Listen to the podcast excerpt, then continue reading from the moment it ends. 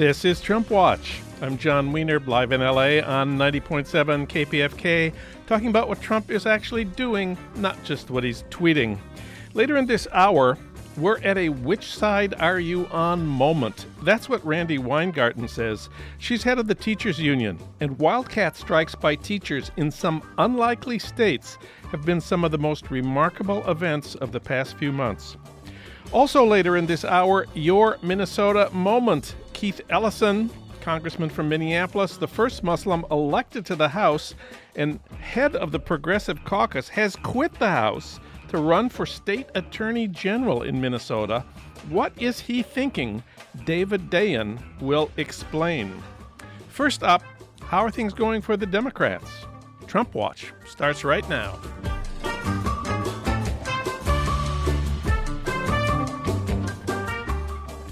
For today's political update, we turn to Harold Meyerson. Of course, he's executive editor of the American Prospect and a regular contributor to the LA Times op ed page.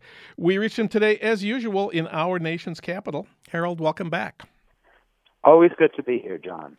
Well, like every other news show today, we've got to open with Hurricane Florence. Uh, there's political news about Hurricane Florence. Uh, in the last few hours, Florida Governor uh, Republican Rick Scott, who is trying to take the seat of Democratic incumbent Senator Bill Nelson, broke with President Trump this morning, saying he sees no reason to doubt the fact that nearly 3,000 people died following hurricanes in Puerto Rico last year.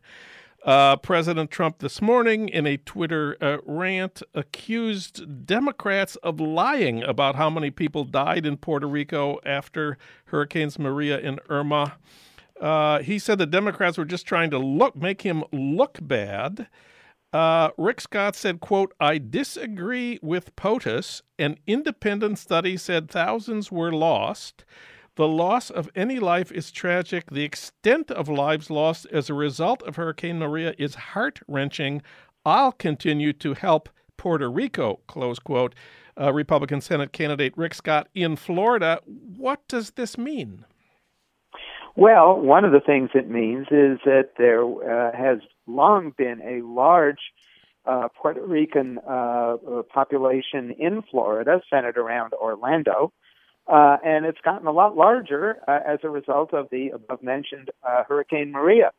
Uh, that uh, uh, at least certainly more than 50,000 Puerto Ricans have moved, I, I, as I understand it, to the, basically around the Orlando area, a place where I've actually, in, in past elections, covered precinct walks in largely uh, Puerto Rican and Nuyorican uh, com- communities huh. there. Uh, and uh, the, the, polling in the Senate race that you referred to, in which Republican Governor Rick Scott is uh, about even with Democratic incumbent Senator Bill Nelson, the polling is, is, is very close. And uh, I'm sure it didn't require a high salaried political aide to tell Rick Scott you better uh, disassociate yourself from this Trump tw- tweet like in a nanosecond because uh, this is going to hurt you come election day. Uh, all right, that's our hurricane political news for uh, for this uh, hour. Uh, I the other thing that's happening in Washington today is the Kavanaugh uh, uh, uh, nomination is the subject of the Senate Judiciary Committee's deliberations. I guess we really have to talk about Kavanaugh politics, which are not very promising. Uh, how's Susan Collins doing at this hour? Well, uh, Susan Collins has complained that there is an attempt, as it were, to bribe her uh, by which he is referring to the fact that uh, uh, many, many people in Maine and elsewhere have said they would uh, contribute uh, to uh, her opponent in her should she run for re-election two years hence if she votes for votes for Kavanaugh. some people, I think, reasonably concluded that no, that's not really bribery. That's a form of popular pressure uh, to keep her from confirming someone who might repeal Roe v. Wade and uh, the New Deal uh, while he's at it. But there, there's uh, there's a new wrinkle uh, in this whole discussion, yes. which is that uh, Senator Dianne Feinstein is in possession of a letter uh, from someone alleging that when he was in high school, uh, Kavanaugh was involved in some episode of sexual misconduct, uh, uh, and that uh, the uh, the woman who wrote this letter, uh, apparently sort of a Me Too allegation, uh, requests anonymity, and that Senator Feinstein, uh, having had this letter for several days and not shared it with her Democratic colleagues, has now given it to the FBI, uh, which is, likely means that the vote uh, that was scheduled in the uh, Committee. uh, Judiciary Committee might be put off for a little bit. We shall see what this means. High school. How bad is it to be accused anonymously of committing sexual offenses in high school?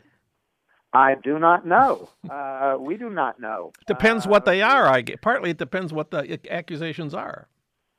Yes, uh, absolutely. Um, uh, you know, uh, all I can say is, to the best of our knowledge, no one made that accusation against Merrick Garland, who was uh, uh, President Obama's nominee, who never got a hearing uh, for the seat that uh, uh, Judge Kavanaugh is now up for. So, if you were counting heads right now on the Kavanaugh nomination, how does it look?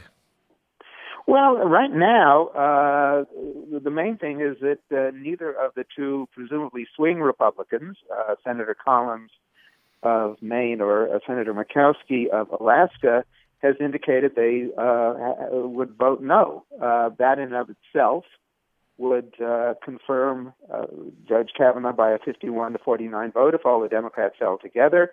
My, my sense is that if the two Republicans uh, essentially uh, are voting to confirm, that might make some Democrats up for reelection in uh, pro-Trump states uh, also vote for confirmation. Uh, possibly Joe Manchin in West Virginia, Heidi Heitkamp in uh, uh, in North Dakota, and maybe Joe Donnelly in Indiana. So we don't know, but it basically you know, there's a reason why Susan Collins in particular is in the crosshairs on this. Uh, if any Republican is going to break, uh, she would be the one, and so we will have to wait and see uh, what happens there. Well, to cheer us up at this point, I'd like to take a look at the new polls about the House campaigns with you. Uh, what uh, what have we learned in the last few days from Quinnipiac and CNN and these other polls? Well, some of these polls give Democrats now a, a national advantage of more or less 10 points, uh, which would certainly mean there's a blue wave out there. And in addition to that, um, I was speaking yesterday uh, on the phone to a venerable Democratic pollster, Stan Greenberg. Yeah. Um, who had been with Bill Clinton's uh, chief pollster and Nelson Mandela's chief pollster. He gets Stan has been around. Stan's own polling also confirms about a 10% uh, advantage for Democrats, uh, including in swing districts.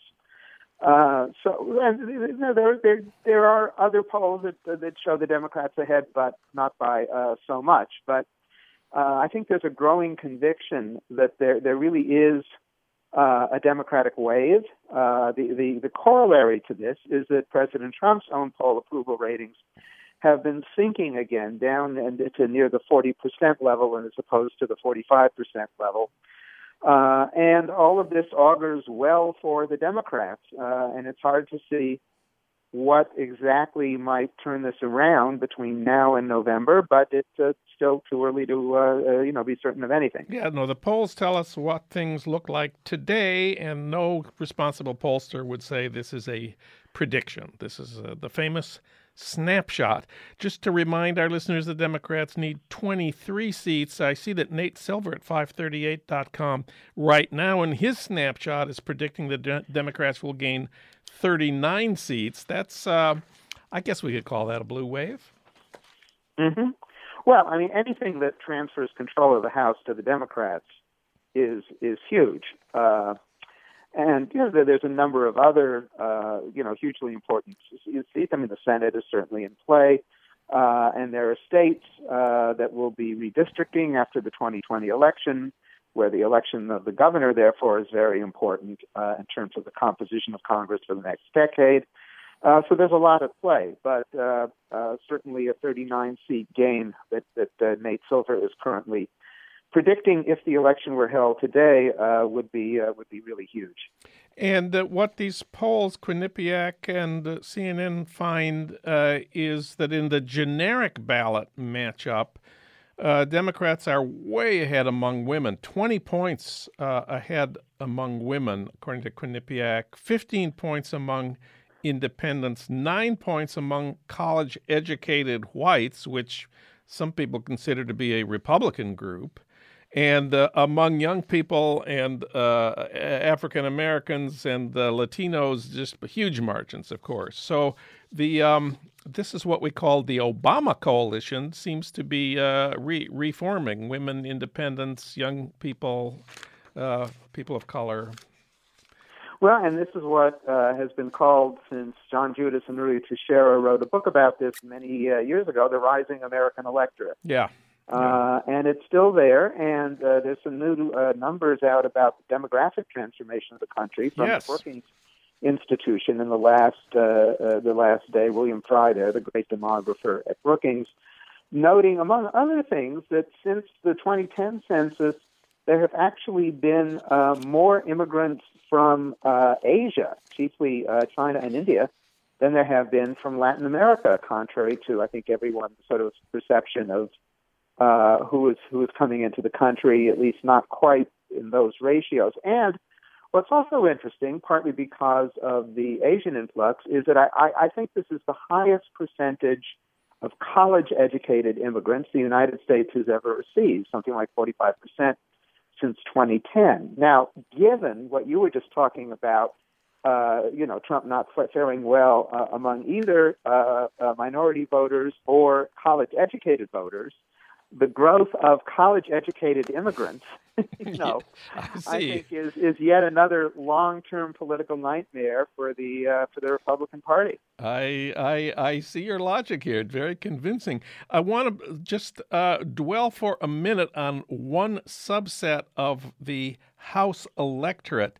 Uh, and that is the what's called the Obama to Trump districts. These are districts that voted for Obama, uh, and then switched to Trump, didn't vote for Hillary. So these are not uh, racist districts. These are districts where uh, Obama won, often twice, but they wouldn't vote for Hillary. Uh, turns out, I just learned this today, there are 21 congressional districts that voted for Obama and then switched to Trump.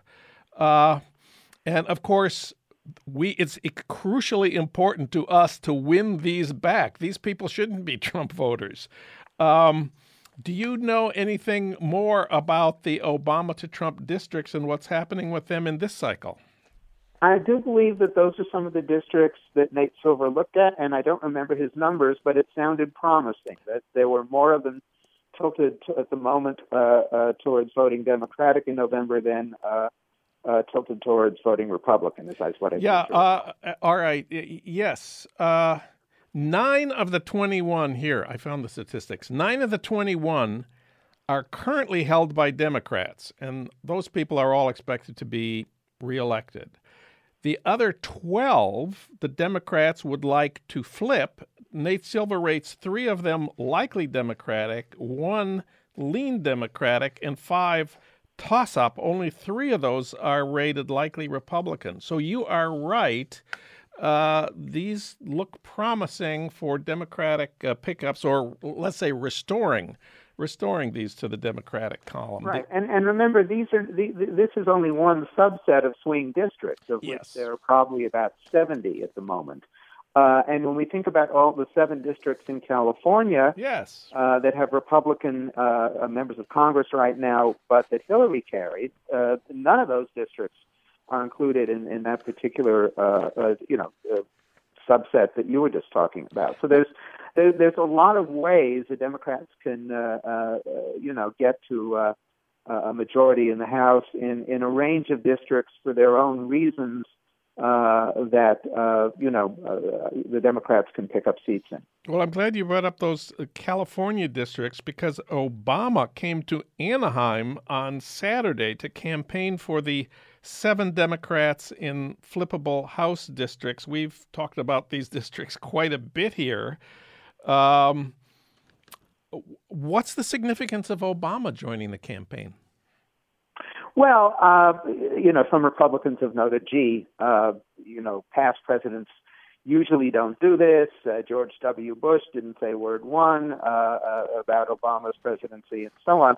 Uh, but I, I think, uh, you know, o- Obama is merely responding, as most sentient Americans are, to the fact that we are not uh, in a normal political time and that the administration uh, of Donald Trump uh, has authoritarian aspects which are genuinely frightening, and uh, as a significant public figure, he felt obliged to uh, to intervene, and I I, I think uh, it will have a, a positive effect in a number of uh, in a number of swing districts. Uh, I mean, you know, clearly he uh, is is anathema to the hardcore Republican base, but the hardcore Republican base was going to vote anyway. Yeah. So yeah. I I don't I, I really don't see any any political uh, any political harm coming from this, and I see some real political good coming from this in some swing districts. Uh, where uh, a reminder that America has not always been as crazy as it's been since Donald Trump became president is uh, is helpful. And let's remember that Obama is by far the most successful Democratic political leader of our lifetime. I mean, he's the only one who's gotten more, who's gotten a majority of the presidential vote twice. Uh, uh, more, and no Republican has gotten the pre- the majority of the presidential vote twice since Ronald Reagan. Um, I, I, believe actually George Bush did not get a majority of the votes the first time he ran. Uh, certainly Donald Trump didn't get a majority of the votes. And of course, Bill Clinton never got uh, more than 50% of the vote because the third party candidate Ross Perot took uh, a substantial uh, uh, proportion. So uh, Obama is a unique political figure in our time. And to have him on the campaign trail again seems to me to be, I agree with you, a very good thing for the Democrats.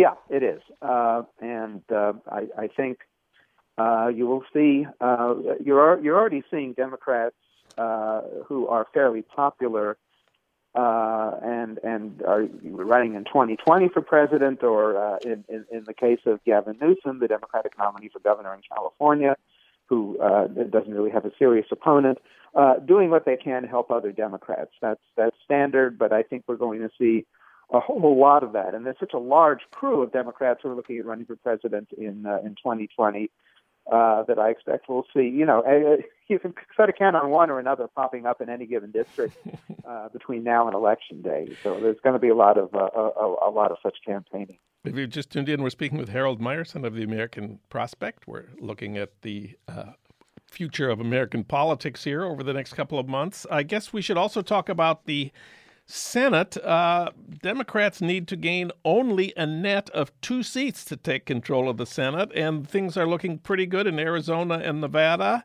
and probably Tennessee. Uh, that's three. Uh, what what else? Uh, what else do we need to know about the Senate? Well, I think you know the biggest upset that would be out there uh, would be if Democrat Beto O'Rourke could uh, un- unseat Senator Cruz in uh, in Texas, since Texas is really the anchor of the modern Republican coalition and yes. home to a, uh, a a state that every time you think it's gone as far right as it's humanly possible, it goes five degrees more to the right. Uh, but Texas, like California, is uh, going through a remarkable demographic transition. Uh, its its numbers uh, in terms of percentage of Latinos and the percentage of whites are not that different from uh, from California. Uh, and it's been, you know, a, a, sort of conventional wisdom for some time that Texas would eventually flip. Uh, what we're seeing this year uh, with the O'Rourke campaign and uh, uh, the, the, the, travails of, of, Senator Cruz is that uh, it, it, it just, it's just a chance it might flip, uh, you know, even before anyone uh, even anyone really anticipated. We'll, we'll see. That would be that would be a dream. It would be a political earthquake if if Beto beat uh, Ted Cruz uh, in in Texas. Well, you know, look, the two the two the two major states that provide the most electoral votes to Republicans. Uh, Texas certainly, and Florida sometimes. Yeah. And both of these states uh, are are uh, you know uh, have complex demographies, and uh, uh, I I think in the long run both are going to be trending Democratic. Uh, and we will uh, we'll just have to see. You know, now the, can Republicans therefore compensate for that by picking up some of the former uh, democratic states of the industrial, once industrial Midwest. That that's kind of the the flip here, but it you know it's it's not at all clear. I mean, Democrats I think well positioned to pick up some governor seats in the industrial Midwest come November as well. So we shall see. And what is the Republican strategy for this November? Rick Scott today came out against Trump on Puerto Rican uh, hurricane casualties. Is anybody else doing anything like that?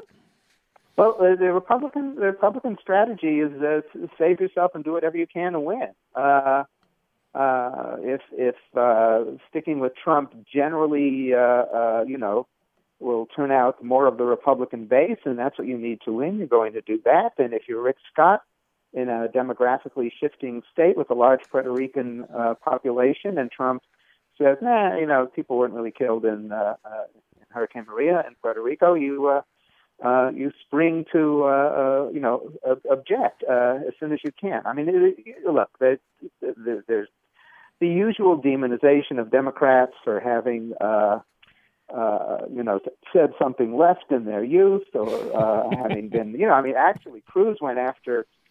O'Rourke uh, for his uh, uh, when he was a teenager being in a punk rock band. I was, yeah, that's really I, I, I don't think you know. I mean, of, of, of the various attacks you can make, I don't think that one resonated all that much. And I think there are a lot of a lot of people whose kids did that, and they're you know they understand it's a it's a phase that either their kids or that they themselves pass through. You know, with, uh, with no great harm to the republic. uh, so let's see the the um, the current scenarios are almost that very strong chance of Democratic control of the House mild chance that Republicans keep the Senate. So that would be our worst case scenario. What could the Democrats do if that happened, and what couldn't they do? Obviously, they could not blo- block future Supreme Court nominations of Donald Trump. What what else would happen uh, next January?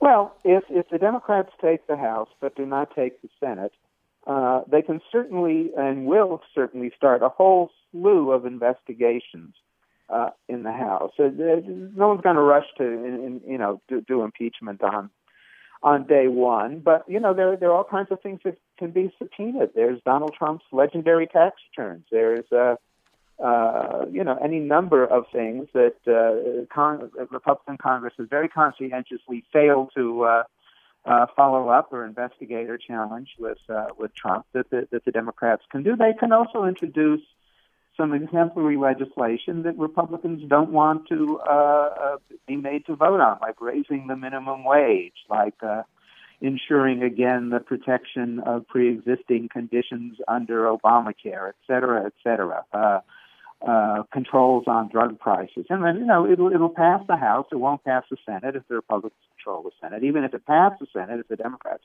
were to control the Senate, Trump would veto it. But you know you can you can uh, make him veto or make the Republicans vote against some very popular, sensible proposals. So, uh, you know, I, I, you, you would see some version of that, and you'd see uh, investigations with subpoena power, uh, uh, neither one of which uh, is, is anything that the Republicans will welcome. And this would the these subpoenas would undoubtedly be appealed to the Supreme Court, which takes us back to the Senate confirmation hearings of Kavanaugh. The count right now is in his favor, but it's not it's not over till it's over, is what I've heard about that. Uh, so, worst case scenario, the Democrats will control the House for the next two years, and the Republicans will control the Supreme Court for the next twenty. Uh, not the happiest of solutions. Harold, do you have any closing thoughts at this point? Well, look, you know, the Constitution doesn't stipulate that there have to be nine members of the Supreme Court. Uh, the court has grown before; it could grow again, just uh, in case uh, the five justices, uh, if Kavanaugh is confirmed, uh, run run as amuck as we think they may. Uh, so there's there's always that possibility as well if the Democrats control both houses and the White House uh, after the 2020 election. Harold Meyerson reminding us that Beto O'Rourke was in a punk rock band. Read him at prospect.org. Harold, thanks very much. Always great to have you on the show. Always great to be here, Jon. I'm Jon Wiener, live in LA on 90.7 KPFK with Trump Watch and the Trump Watch podcast. Next up, what is Keith Ellison thinking? That's in a minute on KPFK when Trump Watch continues.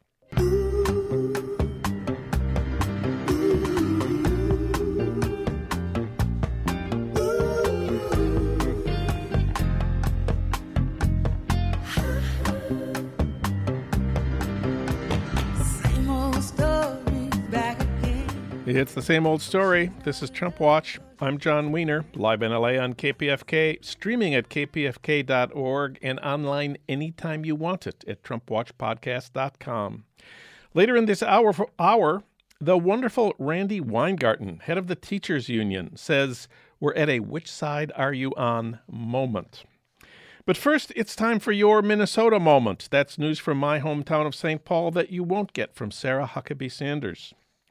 Today, what is Keith Ellison thinking? He was elected to represent Minneapolis in the House in 2006. He's African American. He became the first Muslim representative in Congress in American history. Then he became head of the Progressive Caucus. But a few months ago, he resigned and announced he was running instead for state attorney general. What was he thinking? For comment, we turn to David Dayen. He writes for The Intercept, The Nation, and The New Republic, where he's a weekly columnist. And he's the author of the book Chain of Title How Three Ordinary Americans Uncovered Wall Street's Greatest Foreclosure Fraud. David Dayen, welcome back. Thanks for having me on, Jon. Well, Keith Ellison quit the House after serving for 12 years. He quit at the point when it looks like Democrats will retake control of the House and probably begin impeachment proceedings against Trump. Why wouldn't he want to be part of that? Right, and and you're correct to to point that out. It's it's pretty unusual for someone with seniority to leave the House of Representatives right when his party is poised to take over a majority. But in talking to uh, Congressman Ellison, he truly believes that the position of state attorney general is really the front lines of resistance to the Trump agenda. And uh, he makes a compelling case that virtually all the the real success at at stopping uh, uh, much of of what Trump is attempting to do has come from lawsuits uh, pursued by state attorneys general, and in addition, uh, you know the the ability for state attorneys general to stand in and essentially substitute for a federal regulatory apparatus who has, has simply walked off the field uh, is is is a very potent uh, uh, arrow in the quiver uh, for someone like Ellison, who who really wants to be an activist attorney general. So that's that's really the idea. And uh, it isn't just the Minnesota Attorney General's office that has uh, pursued uh, this this line. There's California, and I believe some other states have aggressive attorney generals uh, as well. Yes, absolutely. Uh, there are 22 uh, Democratic state attorneys general right now, and and they have repeatedly sued the Trump administration over everything from uh, the Muslim travel ban to uh, auto fuel standards, the, the border wall, uh, the the proposed end of net neutrality, and there have actually been some wins there. Uh, not on everything, but uh, the the the plan to end the DACA program for ch- immigrant children who or immigrants who came here as children that's been frozen. Uh, there, there's uh, the attempt to deny women free birth control under the Affordable Care Act. That's been stopped. Uh, certain uh, pollution uh, measures, anti-pollution measures, have been that that the Trump administration attempted to get away with or, or, do away with have been stopped by state attorneys general. So it's it's really been pretty sweeping that that this this attempt to use the law because the Trump administration was undertaking these things either in violation of the Constitution or in violation of legislative statute. Uh, and and and it's really up to state attorneys general to to really be the first and last line of defense there. Uh, one of my favorite cases, the news just came out a few hours ago. A federal judge ruled that Betsy DeVos has improperly delayed implementing a rule to give student loan borrowers relief. This was a U.S. District Court judge uh, uh, resp- ruling on a lawsuit brought by attorney generals from 18 states who sued Betsy DeVos for freezing the uh, an Obama-era rule intended to help students receive debt forgiveness if they were cheated by their college, especially Corinthian College, the for-profit school that was the worst of the worst. I think you probably know all about this case.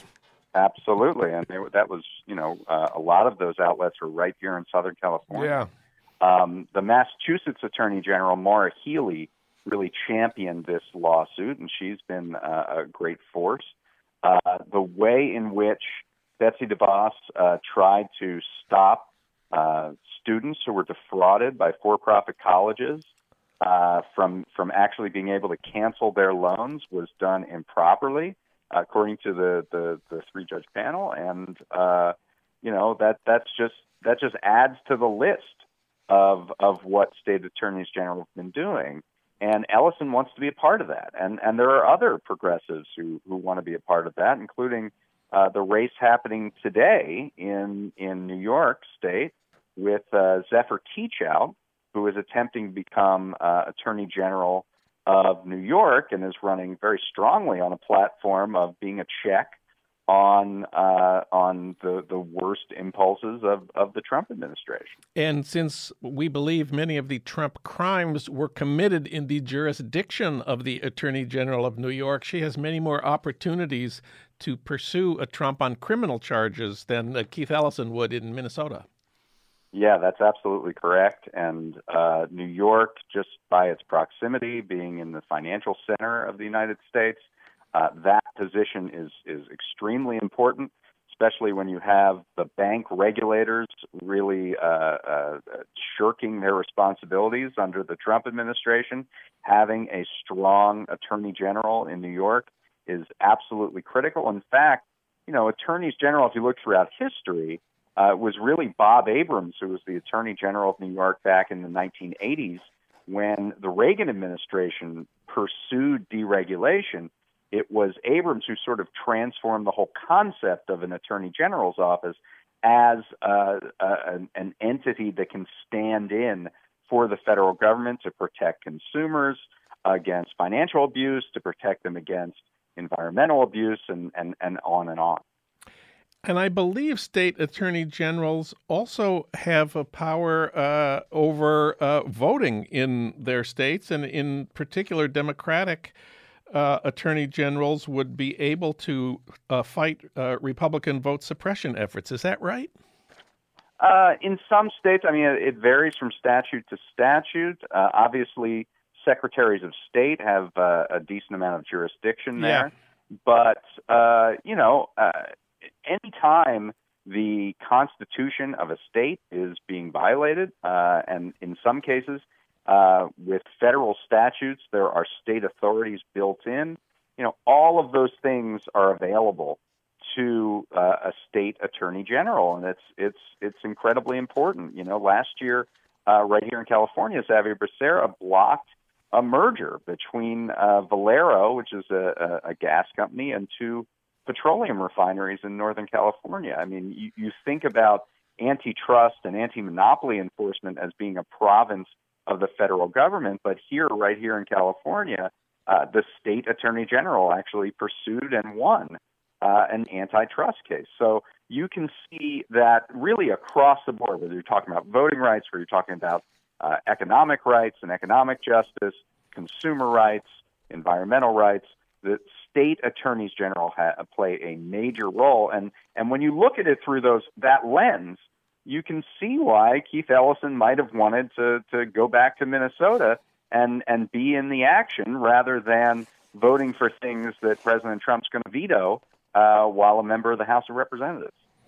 If you've just tuned in, we're speaking with David Dayen. We're talking about why Keith Ellison quit the House to run for state attorney general in Minnesota. We also need to talk about the charges against Keith Ellison that Republicans are relying on in an effort to defeat him in Minnesota. A former girlfriend has accused him of narcissist abuse. This was featured in a page one story in the New York Times. Uh, what is narcissist abuse? yeah, well, uh, this, this this allegation occurred uh, a, a, couple weeks after I actually wrote and published uh, this piece. So I, I, wasn't able to ask Ellison about this. Uh, I did speak to him, but it was before any of this came out. Uh, it involves a relationship, a romantic relationship that Ellison pursued with an individual who then claimed that he was abusive uh, both verbally and in one instance, she said physically.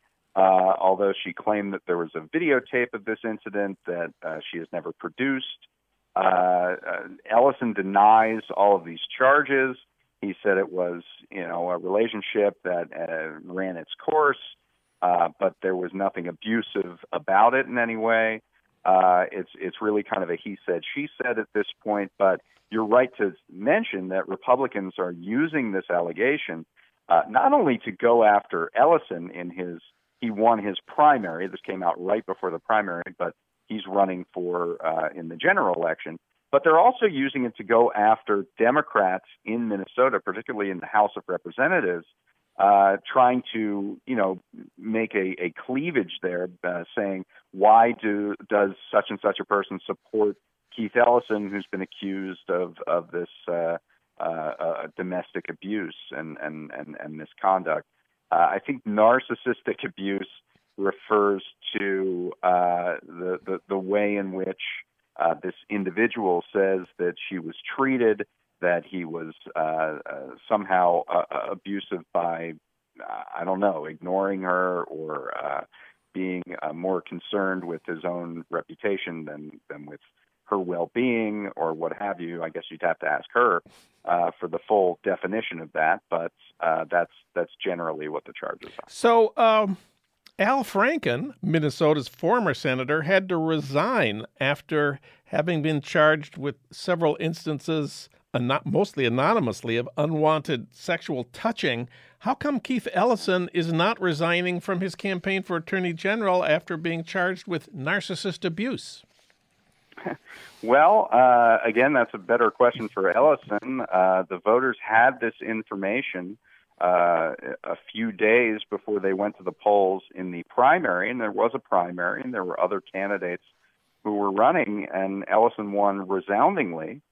So uh, he might feel that that he's gotten uh, a mandate from the voters, or at least the Democratic voters, uh, to move forward. Um, uh, again, it's it's sort of a he said she said situation. There is not any sort of corroborating information on either end, uh, really that can that can you know sort of once and for all confirm this. Uh, the Franken situation occurred. You know, there was a political context to it. It was happening right during the Alabama Senate race with Roy Moore. Yeah. Uh, and Democrats wanted a sort of moral high road yeah. to talk about that race uh, uh, and, and, and not be distracted by, you know, uh, the response of what about Al Franken? So uh, that, that was sort of the circumstances there, and we don't necessarily have that with respect to Ellison. So uh, he's, he's moving forward, and, uh, you know, uh, I guess he'll be assessed uh, on that, and also what he would bring to the job of Attorney General, which he's been pretty clear on. The the um, Republican ad campaign that you referred to is being funded by Paul Ryan's super PAC, and they're running TV ads against three or four of the key contested races for the House in Minnesota, and the ads start with this rhetorical question: uh, Why is the can- why is the Democrat backing Ellison instead of believing his victim. There, this is pointed especially at Angie Craig, who's the Democrat challenging a horrible uh, Republican, Jason Lewis, who's a right wing talk show host who was elected two years ago uh, in what's regarded as a, a, swing district just south of St. Paul, my uh, hometown. They're also running these ads against Dean Phillips, who's running in the west suburbs of Minneapolis. Dean Phillips is supposed to have a pretty good chance of winning. He happens to be the grandson of Dear Abby.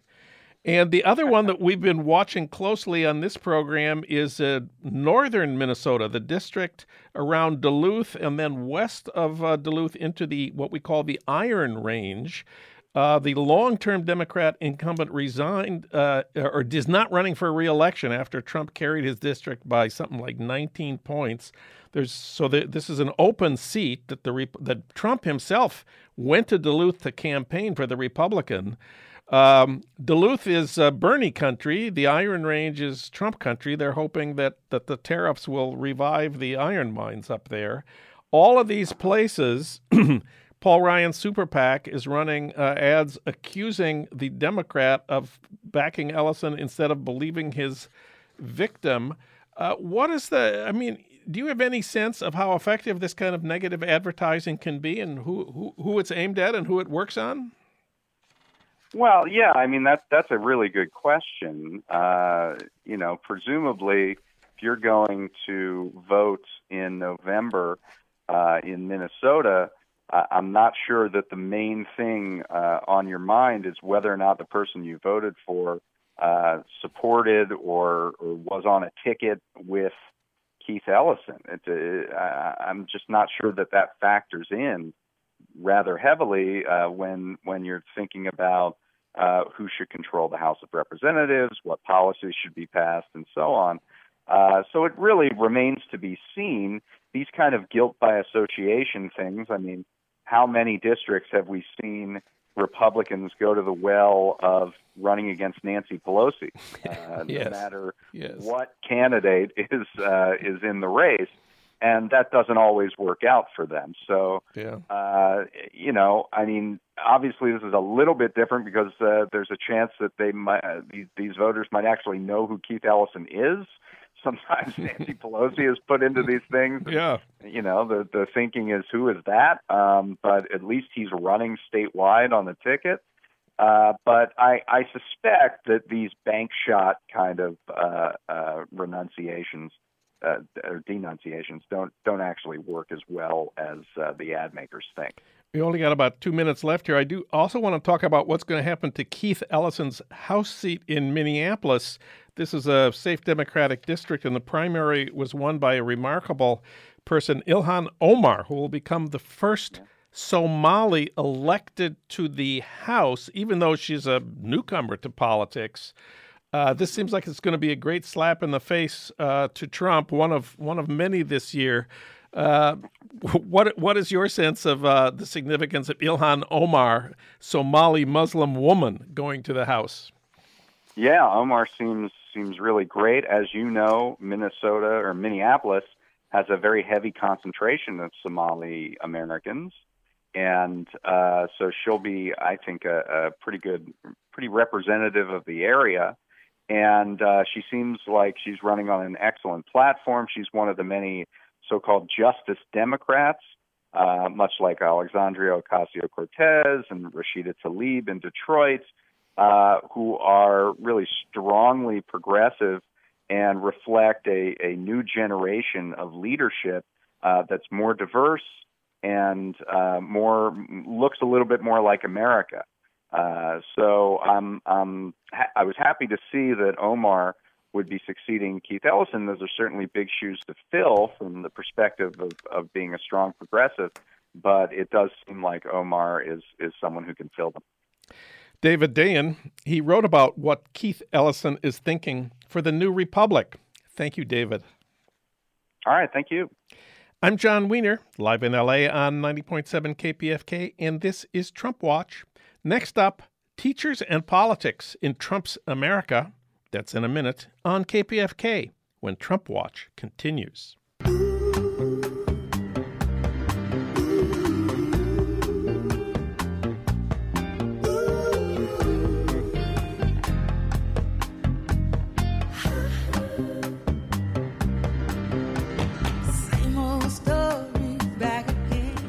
It's the same old story. This is Trump Watch. I'm Jon Wiener, live in LA on KPFK, streaming at kpfk.org, and online anytime you want it at TrumpWatchPodcast.com.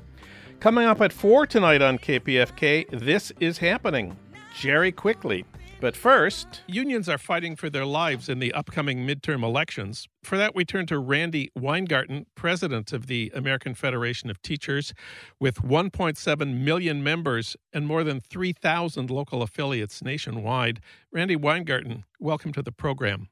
It is great to be with you, and uh, you know, this is a season of renewal, but it's also the season this year of great resistance and great resilience let's not start in Washington, D.C. I'd like to start in Oklahoma, not exactly a liberal bastion. Between 2008 and 2015, Oklahoma's Republicans slashed the state's per student education spending by 24%, more than any other state in the country. What did that do to Oklahoma's public schools, and what did Oklahoma teachers do about it? I want to put this in the context of Oklahoma, West Virginia, and Arizona because what you have is those states and others which, after the Great Recession, right wing, ideological Republican leadership made a decision that public education didn't really matter. And they also made a decision that public services like crumbling bridges and other types of things also didn't matter.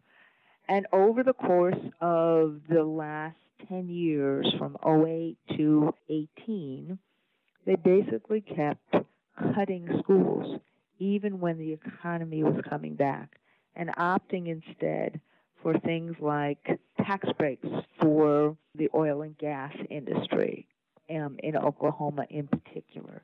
And what has ha- what happened was you had four day school weeks. You had a freeze of salary in Oklahoma for teachers. You had teachers that are basically on food stamps. You had kids who were using 50 year old textbooks. And in West Virginia initially, then Oklahoma, then Arizona, other places, they finally said enough was enough. And I think there was a sense because of the activism that had happened in the Women's March and in, in other places that they could rise up. And you had a human shield for students and for education and for the dignity of education workers like teachers and the public who supported it. And that's what happened in Oklahoma this year. And frankly, that wasn't the end of the story. The second act of that story just happened last week, which is in the Republican primary for state office. 12 of the people who voted against a tax increase so that schools could be better funded, so that teachers didn't have a freeze of salary. 12 of the people who voted against that were defeated in a Republican primary. And in fact, of the 19 Republican legislators who disparaged teachers, who voted against it, who wanted the status quo, 15 of those 19 are not returning.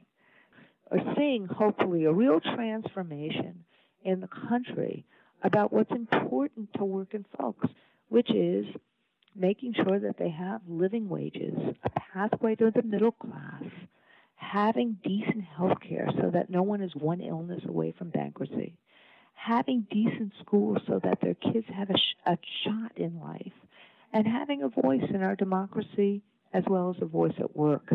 And that's what we're arguing for um, in this 2018 election season.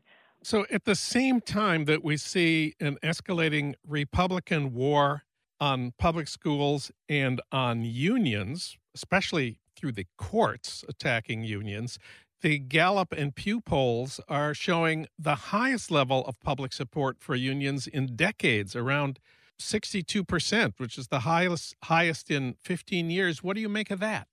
And seven and the PDK poll, you know, when people were asked, do you want to strengthen public schools or do you want to have alternatives? There you saw 78%, almost 80% supporting strengthening public schools and supporting school teachers even if they go on strike. Amazing. So you're seeing a resurgence. I, I think what's happening, Jon, is that it really is a which side are you on moment. And the right, they just think about how they're going to crush others and how they're going to crush the institutions for opportunity. And what they basically want is they want everybody to fend for themselves. So if you're you are a gazillionaire, you can fend for yourself. But if you're not, then you need to have public education. Then you need to have a healthcare system where healthcare is available so that you're not one pre-existing condition away from bankruptcy. What you see in terms of the union numbers is millennials in particular who when you look at their numbers it's over 70 almost 80% which say we need unions. They get that being united together in a fight that creates power to get something done. That when you don't have a silver spoon when you're not born with a silver spoon in your mouth when you're not the 1% of this country you need to work with others to make possible what is impossible working alone. That is what, that's the definition of collective bargaining. Okay, now let's talk about the Supreme Court. The Janus decision is something we've talked about on this show a lot. Just to remind our listeners, in June, the court ruled five to four that government workers who choose not to join unions may not be required to help pay for collective bargaining. The New York Times reported that, quote, teachers' unions could lose up to a third of their members and their funding as a result of the Supreme Court decision. Our question for you is how how is the AFT going to retain union members and get their free riders to want to pay dues? As Justice Kagan in her scathing dissent said in Janus, at the end of the day, this was a political decision by five members of the court who hate unions. And what's happened is that people throughout the country are saying, we're sticking with the union. We want the representation of unions. We know that we are stronger with unions. And overwhelmingly, our members are sticking with the union. Now, we've prepared for this, meaning we've changed the way in which we address our issues. It's more important than ever that our members are engaged. And I think that one of the silver linings of the Janus case, again, I would not want this case ever. And I think it was wrongly decided. And if we had to do it over again, I would have hoped that it would have been decided differently. But the silver lining here is that locals throughout the country are going back to their roots and going back to talking to people. And what's happened as a result is that people feel empowered and they're not outsourcing their power to their leaders and they're saying to their leaders, you do everything. What's happening is that member engagement is higher than it's ever been. In our union, we polled our members um, before the decision. And by a vote of 74% to 4%, I've never seen numbers like that. People had a favorable opinion of the AFT. And you're seeing that in the recommit numbers, and you're seeing that in, in the people that are, are, are basically saying, no, we're sticking with the union and we get value from it, and we're not, we're not opting for the services without paying for it. One last thing Trump's Secretary of Education, Betsy DeVos, has proposed that states use federal funds to purchase guns for school. I wonder what you think about that. It's insane. I mean, there's two things that are really terrible about her proposal. Separate and apart from what you think about her. And it just it it just seemed from the proposal that the, that that she was lobbying for the gun manufacturers or for the NRA, not for children. But separate from my personal belief about that, let's look at the merits of this proposal. She would take money that goes to kids who are disadvantaged money that goes for guidance counselors, for nurses, for mental health services. Something that, regardless of where you are in the gun debate, you think that those things are pretty important for kids. She takes that pot of money and use it for guns in schools. That is um, horrible in the first place. But secondly, why would you want to put more guns in schools? We know from the evidence that the that that if you have more guns in schools, you have a chance to have more terrible situations, accidental discharges of guns. The, the, the people who actually know what they're doing with guns, I do not. I have never used one. I hope I will never use one. But, but, but my friends, our advisors who are members, who are marksmen, who are members of the NRA, they'll tell you that, that, that it is insanity to have someone who is not a trained professional having the use of a gun in the middle of these kind of emergencies. What are you going to do? You're going to the kids are running all over the place in in trying to get out. You'd have a teacher with a gun trying to figure out who the shooter is against someone who has an assault weapon who can discharge 50 bullets a minute. So, for all these reasons, it is a really insane idea. And what it would do is it would actually increase anxiety, make schools less safe. And that's why I, I couldn't imagine that there was anyone who was, who, who was suggesting this idea other than the gun manufacturer industry who wants to sell more guns. We're sticking with the unions. Randi Weingarten is president of the American Federation of Teachers, representing 1.7 million members. Thank you, Randi. It's been great having you on the show. Thank you, Jon.